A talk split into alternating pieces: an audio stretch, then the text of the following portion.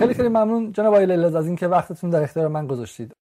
بسیار از همجناهی های شما در جبهه اصلاحات معتقدند که به شدت توسط شورای نگهبان در چند هفته اخیر قلع و قم شدن. ادهشون میگن که نظام در سطح کلانش تصمیم گرفته که اصلاح طلبان رو به عنوان نمایندگان طبقه متوسط از گفتگوی سیاسی به حاشیه برونه و احتمالا حذف کنه. عده دیگه معتقدن به اینکه پروژه سیاسی کلان دولت اخیر که به برجام تا حد زیادی تمرکز داشتش چون شکست خورده اصلاح طلبها خودشون نخواستن به انتخابات بیان. همون حرف معروف آقای مجید انصاری که از 110 نفر افرادی که آقای خاتمی تقاضا کرده بود ثبت نام کنن فقط 5 نفرشون ثبت نام کردن. و و همینطور هم این که اقبال عمومی بعد از مسائل آبان ماه و به بعد از سقوط بوئینگ کم خواهد بود جامعه عبور کرده از این دوگانه اصلاح طلب و و اصولگرا. اما با این حال شما و بخشی از اصلاح طلبها که شما نمایندشون هستین و بهشون نزدیکین در این انتخابات لیست دادن. چه چیزی تحلیل شما رو متفاوت کرد؟ خب ما بایستی یه تحلیل جامعه تری داشته باشیم. تقریبا هیچ یک از دوستان ما در داخل بهش نگاه نمی‌کنن به خصوص توی این ماهای اخیر. اینه که عامل اصلیه که به نظر من انتخابات اخیر رو متفاوت می‌کنه از سه تجربه قبلی. اون رادیکالیزمی است که ایالات متحده از طریق شدیدترین تحریم های تاریخ ایران به این کشور تزریق کرده. یعنی ما همه همدیگر مقصر می‌دونیم به جز ایالات متحده آمریکا رو. تو خود اون چیزی که به انتخابات سال 84 و 88 انجامید و اون وقایع عامل اصلی تغییر دست فرمون رژیم تغییر دست فرمان حکومت افزایش شدید درآمدهای نفتی بود. یعنی شما اگر تمام 100 سال اخیر نگاه کنید تو بن تحولات عمیق سیاسی که ما تو جامعه ایران می‌بینیم یکی از این چهار عامل رو می‌بینید. من معتقدم ما سه تا انتخابات برگزار کردیم. یکی سال 92 یکی 94 و یکی 96 تو هر سه تا تقریبا مسئله رو داشتیم با حکومت میبردیم جلو. یعنی به یک تفاهمی رسیده بودیم. برای اینکه جمهوری اسلامی اون چیزی که ما به عنوان جناح راست یا به عنوان بخش اصلی حاکمیت میبینیمش این این حکومت در جریان سال تجربه دولت آقای احمدی نژاد به این یقین رسید که بدون تکنوکرات ها و بدون طبقه متوسط نمی‌تونه کشور رو اداره کنه. بنابراین نتیجه این در واقع تجربه تاریخی انتخابات سال 92 شد و 94 و 96 حالا چه چیزی در سال 84 و 88 حکومت به این جنبندی رسون که می‌تونه بدون طبقه متوسط اداره کنه؟ این بود که ما درآمد ارزیمون در سال 1390 خورشیدی به 120 میلیارد دلار رسید آقای علیزاده. یعنی به ازای هر ایرانی 1400 دلار فقط ما نفت صادر کردیم. حدود 2000 دلار هم نفت به اقتصاد داخل ایران تزریق کردیم. به ازای هر ایرانی. خب بنابراین دولتی که از درآمد مالیاتی بی نیاز میشه به دلیل وفور درآمد نفتی از رأی مردم هم بی نیاز میشه. الان چی؟ الان اون فشار وحشتناکی که ایالات متحده داره به ایران وارد می‌کنه و این منجر به این شده که ما ماهانه ده میلیارد دلار از درآمد نفتیمون رو کم کردیم ضرورت یک دست شدن حکومت رو به حکومت یادآور میشه. ضمن این که حاکمیت دوگانه اون تزی که اگر اشتباه نکنم لنین توی کتاب دولت و انقلابش نوشت توضیح داد برای اولین بار. این حاکمیت در کتاب لنین هم هست. میگه که ماهیتش موقتیه در حالی که در ایران 32 سال طول کشیده. چرا 32 سال طول کشیده؟ برای اینکه درآمدهای نفتی به ما اجازه داده که حاکمیت دوگانه رو کشش بدیم. که محصول نهایی حاکمیت دوگانه می‌دونید چیه؟ ناکارآمدی در حوزه اقتصاد. یعنی شما با حاکمیت یگانه شدن یعنی با یگانه شدن و تجمیع قدرت شما در حال حاضر موافقید. من موافق نیستم بلکه یگانه راه می‌دونم. در قیاب درآمدهای نفتی کشور بعد از این حالت کبرکه و این حالتی که نیروها همدیگه رو خونسا می‌کنن و اجازه نمیدن تصمیمات درست اجرا بشه. نمونهش شما در ماجرای بنزین دیدید. اگر خود مقام رهبری دخالت نمی‌کردن من معتقد بودم دولت رو پاره می‌کردن توی میدون پاستور تهران. خود نیروهای حکومت. بنابراین ولی خب ولی خب این هم با هم با پارادایم اصلاح طلبا که معتقدن که مشارکت اجتماعی و مشارکت مردمی و مردم سالاری بخش در واقع مهمترین رکن انقلاب اسلامی و شما نمی‌تونید اون رو حذف کنید. و همینطور هم هر وقت که حاکمیت یگانه تر شده احتمال افزایش فساد بیشتر شده اتفاقا. یعنی ما مجبوریم که تق... شکلی از انشقاق سیاسی رو داشته باشیم در میان نیروها تا اینکه نیروها همدیگر رو مهار چند جانبه کنن مچ همدیگر رو بگیرن. اصولگرا بیاد فساد اصلاح طلب رو کنه و برعکس. اما شما مثل من با همه این حرف موافقم. ولی واقعیت قضیه اینه که در اینی که من با همه این بحثایی که شما می‌کنید موافقم یه عنصر بیرونی هست داره اینو به عنوان واقعیت عینی تزریق می‌کنه تو جامعه ما. و هم به حکومت بهانه‌ای برای یک دست شدن میده و هم چاره ای جز این که پشت جبهش یه مقدار محکمتر کنه نداره.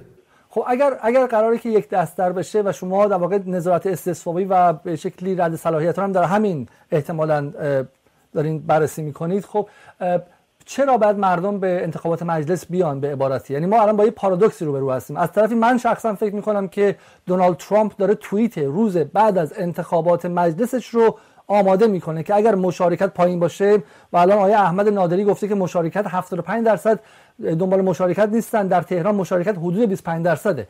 اگر این باشه ترامپ این رو تفسیر می‌کنه به اینکه به شکلی حالا حمایت عمومی از نظام سیاسی تهران کمتر شده و این آمریکا و واشنگتن رو جریتر می‌کنه برای دور بعدی حملات برای افزایش تحریم ها و فشار افزاینده به ایران. برای همین مشارکت عمومی پایین اولین قربانیش مردم خواهند بود. اما از طرف دیگه مردم می‌پرسن که حالا فارغ از اصولگرا و اصلاح طلب مجلس قبلی چه کار کرده برای ما؟ در زمینه بنزین نتونست اصلا مجلس کاری انجام بده تصمیم گیری به جای دیگه منتقل شد. در زمینه بحران ارزی تابستان 97 همینطور مجلس کاری نبود و همینطور هم در این فشارها نتونست مجلس به عنوان جایی که حداقل بخشی از مسائل پراگماتیک و عملگرایانه و معیشتی جامعه رو حل می‌کنه. اگر واقعا در جنگ هیبریدی و ترکیبی هستیم کمی از فشار رو کم می‌کنه. مقایسه کنیم با دولت های دهه 60 نمیگذاشتن بخش ضربگیر بودن نمیگذاشتن فشار اقتصادی جنگ مستقیما و بدون میانجی به طبقات پایین و به ویژه فرودست منتقل شه.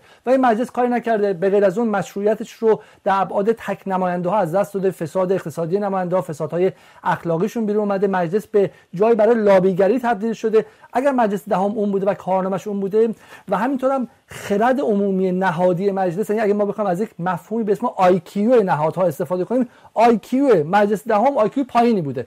IQ حکومتی نیست که بخواد ادعای اقتدار منطقه‌ای داشته باشه بخواد با بزرگترین ابرقدرت جهان در بیفته و به شکلی لغمه بزرگ برداره. این آیکیو این مجلسی که از توش نماینده مجلس میاد معلوم میشه مدرکش تقلبیه اون یکی معلوم میشه اصلا مسئله اخلاقی داره نیستش. از این چرا اولا باید مردم رأی بدن اگر قراره که حاکمیت یک دست بشه به قول شما؟ و دوما چه انتظاری از مجلس 11 باید داشته باشن که فرق داشته باشه با مجلس ناکارآمد قبلی؟ ببینید من تصور می‌کنم الان همه اینه که شما میگید به عنوان محصولی از حاکمیت دوگانه است که نیروها همدیگه رو خونسان می‌کنن و نشون میده که ما با این وضعیت و با سیستم فعلی یعنی با این روش فعلی دیگه نمی‌تونیم کشور رو اداره کنیم. باید یک پوست اندازی توش صورت بگیره. به همین دلیل من معتقدم مسئله اصلی جامعه ایران الان در وهله اول ناکارآمدیه. در وهله دوم فساده و در وهله سوم عدم انسجام در داخل حکومت. این یک دستی که در مجلس بعدی اتفاق خواهد افتاد و به نظر می‌رسه که ممکنه مقدمه یک دست شدن های بعدی در حوزه های دیگه هم باشه این دو تا از این سه تا مشکل رو حداقل حل خواهد کرد. یکی بحث عدم انسجام رو و دوم ناکارآمدی رو. در اون صورت مردم ممکنه که تشخیص بدن که از وضع فعلی بهتره چون وضع فعلی به بنبست رسیده. اما من این نکته ای که میگم این می‌خوام به شما بگم که چرا مردم باید تو انتخابات شرکت کنن یا خواهند کرد به نظر من؟ برای اینکه جدا از شهرهای بزرگ که نرخ مشارکت توش پایینه چه انتخابات پرشور باشه چه نباشه. ما در سال 96 نرخ مشارکت تهرانمون بسیار پایین بود. در این انتخابات هم بسیار پایین خواهد بود. در بقیه نقاط کشور مجلس همچنان موضوعیت جدی داره. اون عدم مشارکتی که ما من و شما هر دو ازش نگرانیم بایستی در انتخابات مجلس خودشون نشون بده. و من فکر می‌کنم که هنوز ما فرصت دار در انتخابات ریاست جمهوری ببخشید. و من فکر می‌کنم هنوز ما فرصت داریم یک سال و نیم که با یک کارآمدی بهتری این رو اجرا کنیم. اما من خودم تصور شخصی این نیست که این یک دست شدن مجلس طولانی مدت خواهد بود. این یک دست شدن حاکمیت طولانی مدت خواهد بود.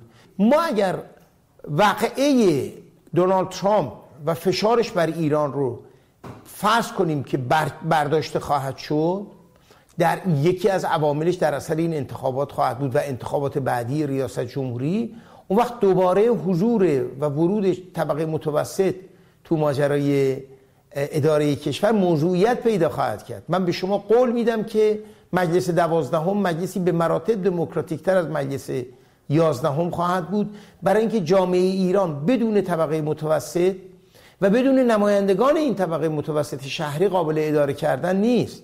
این این طبقه متوسط شهری هم باید مالیات بده هم رأیش دیده بشه. این نکته جالب من با دوستان دیگه اصلاح طلب که حرف می‌زدم برای همین برنامه بسیارشون معتقد بودن که این روندی که آغاز شده به سمتی داره میره که دیگه حالا اصلاح طلبان به عنوان نمایندگان طبقه متوسط و کلا طبقه متوسط هستن در حالی که نگاه خود من همینه که این امری موقتیه. برای عبور از یک یک وضعیت بحرانی خاص یعنی یک گذر تاریخی برای دولت ملت ایرانی داره اتفاق میفته در آخرین به نظر من که فکر موافق موافق باشین آخرین نبرد بزرگش با امپریالیسم آمریکا که در این منطقه حضوری حدودا 80 90 سال 80 ساله داره الان و و به نظر من جمهوری اسلامی معادلات این منطقه رو به هم ریخته و این این نبرد نمی‌تونه تا ابد ادامه پیدا کنه. من فکر می‌کنم اگر ما از این بحران و این نبرد سربلند بیایم بیرون دیگه چیز جدی مانع جدی بر سر راه تمدن ایران برای پیشرفت نخواهد بود برای اینکه در سطح بین المللی اصلی ترین مانع برداشته خواهد شد و در سطح داخلی اون سه تا عامل اصلی تلاطم ها و توربولنس ها هم آرامش گرفته و ایران به سمت آرامش و توسعه گام خواهد برداشت. در این حالت یقین کنید که دموکراسی گریز ناپذیر خواهد بود در ایران. می‌دونید چرا آقای علیزاده؟ برای اینکه ما دیگه روی درآمد نفت ایران حتی با فرض تمام شدن تحریم ها به طور جدی و بنیادین دیگه نمی‌تونیم حساب باز کنیم. من محاسبه کردم اگر نیازهای ایران در قبل از تحریم ها بخواد بعد از پایان تحریم ها برداشته شه ما باید بتونیم روزی سه میلیون بشکه نفت صادر کنیم به قیمت هر بشکه 200 دلار. چنین چیزی غیر ممکنه. چنین چیزی چون غیر ممکنه و ما به ما نیاز داریم که ما 150 200 میلیارد دلار در سال درآمد ارزی داشته باشیم. این کشور ناگزیر خواهد بود که دست راست کنه به سمت مردم خودش. یادتون باشه در پایان جنگ ایران عراق با وجود اینکه این جنگ فشاری که به ایران آورد باعث یک دست شدن حاکمیت شد. یادتون میاد؟ بله. یعنی طبقه خرد بورژوازی شهری مشارکت کننده در انقلاب 22 بهمن رو که نمایندگیش با گروه بازرگان و لیبرال ها بودن و زدن کنار حاکمیت یک دست شد برای اینکه بتونی جنگ رو اداره کنه وقتی جنگ تمام شد کشور از نظر اقتصادی به موقعیتی دچار شده بود. بدون خودیاری نمی‌تونست تهران رو دیگه اداره کنه. پول نفتی در کار نبود. و خودیاری که به محض اینکه اومد داستان شوراها جدی شد. پس بذارید من به این شکل حرف شما رو خلاصه کنم. شما برخلاف بقیه اصلاح طلبان که پارادایم ذهنیشون پارادایم حالا به شکل لیبرالی باقی مانده از دهه 90 میلادی و معتقدن که توسعه سیاسی بنیان و زیربنای بقیه توسعه ها هست توسعه اقتصادی و غیره هست و دموکراسی خواهی براشون اولویت داره. شما معتقدید که ما اول از همه باید از این نزاع نظامی با آمریکا عبور کنیم. از این خط از این پیچ آخر تاریخی تا تمدن ایران آسیب پذیری اصلیش رو در حیط نظامی از دست بده و بعد از اون دولت چون از درآمد نفتی به شکلی محروم میشه مجبور ارتباطش رو با طبقات اجتماعی به طبقه متوسط باز تعریف کنه و از دل اون یک جور مردم سالاری حالا به شکل ایرانیش در میاد. اما قبول دارید که در این دوره خاص برای گذر از این مرحله تجمیع قدرت و یک دست تر شدن حاکمیت اشکالی نداره. خب نه که اشکال نداره شاید چاره ای نداریم. برای اینکه شما به درستی به بخشهایی از بنبست موجود اشاره کردید. این مجلس اصلا نه در صدر امور که نیست در زیل امور هم نیست دیگه. و اصلا نظام تصمیم سازی در ایران به بنبست رسیده. یعنی یه تصمیم معمولی وقتی می‌خواد گرفته بشه به قدری عناصر و ارکان قدرت. جمع هستن معمولا این وضعیت فعلی منو یاد امویان آندلس میندازه آقای علیزاده. تحت شدیدترین فشار فشارهای اروپایی های مسیحی قرار داشتن از سمت فرانسه. ولی تو خودشون یک لحظه مثل سگ و گربه آرام نمی نشستن از کشتن هم دیگه. و آخرم فرو پاشیدن. الان در ایران اگر شما الان تشریف بیاری در ایران مسئله اصلی ایران ناکارآمدیه. ما مشکلمون اینه که از تو تصمیمات کار در نمیاد. شما به بودجه سال 99 دولت ایران نگاه کنید. حدود 400 هزار میلیارد تومن بودجه عمومی دولت فقط در حوزه هزینه های جاری و دستمزد. هیچ محصول و بروندادی نداره این. یعنی فقط یه بدنی دولتی رو نگه داشته. چرا؟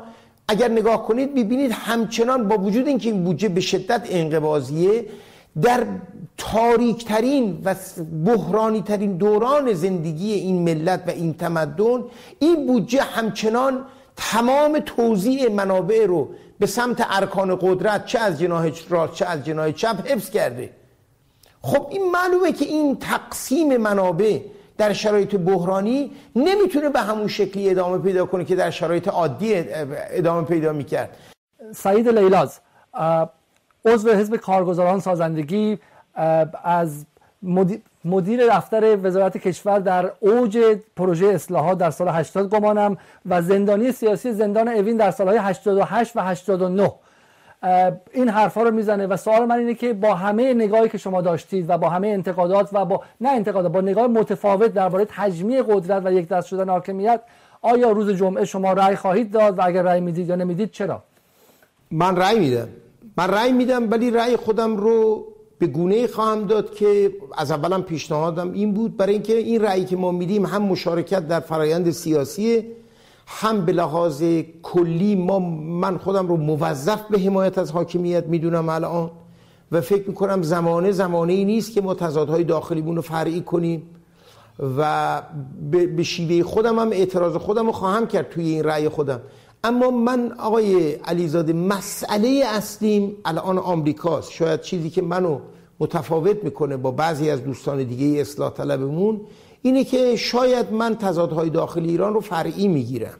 من مسئله اصلی ایالات متحده است الان و معتقدم در یکی از عجیبترین دوره های تاریخ ایران من اجازه ندارم پشت حاکمیت جمهوری اسلامی رو با همه نقدهایی که بهش دارم خالی کنم در این مبارزه ای که داره با با ایالات متحده.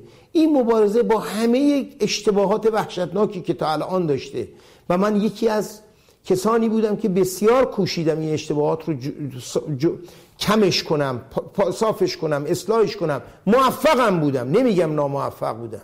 حرف من الان گوش داده میشه در داخل دولت و در داخل حاکمیت. تا وقتی گوش داده میشه ما بهشون میگیم و می‌بینیم اثر می‌ذاره. تا وقتی که اینطوریه من سعی می‌کنم که تضاد اصلیمو فراموش نکنم. این عیب منه که دیالکتیکی شاید نگاه می‌کنم به دنیا ولی ناچارم تضادهامو اصلی فرعی کنم. من نمی‌تونم مثل یک دیگه در همجوش جهان رو ببینم. مگه آش شل قلم کار دارم می‌خورم؟ مجبورم اینا رو برای ذهنم دستبندی کنم ببینم مسئله اصلیم کجاست مسئله فرعیم کجاست و این فرعی اصلی کردن مسئله منو راهنمایی می‌کنه به, به, به این که با وجود اعتراضی که به روش نظارت استصوابی دارم در تداوم انقلاب اسلامی که بزرگترین پروژه شخصی زندگی من بوده اصلا. و در تداوم اینکه این کشور در برابر بزرگترین قدرت سیاسی نظامی اقتصادی روانی مالی تاریخ بشر ایستاده به تنهایی به تنهایی ایستاده من از این حکومت دفاع می‌کنم. خیلی خیلی ممنون. متشکرم. دست شما در نکنه. خدا حافظ این قسمت اول تلویزیون اینترنتی جدال بود. این برنامه رو می‌تونید از کانال های آپارات اینستاگرام یوتیوب تلگرام و توییتر دنبال کنید.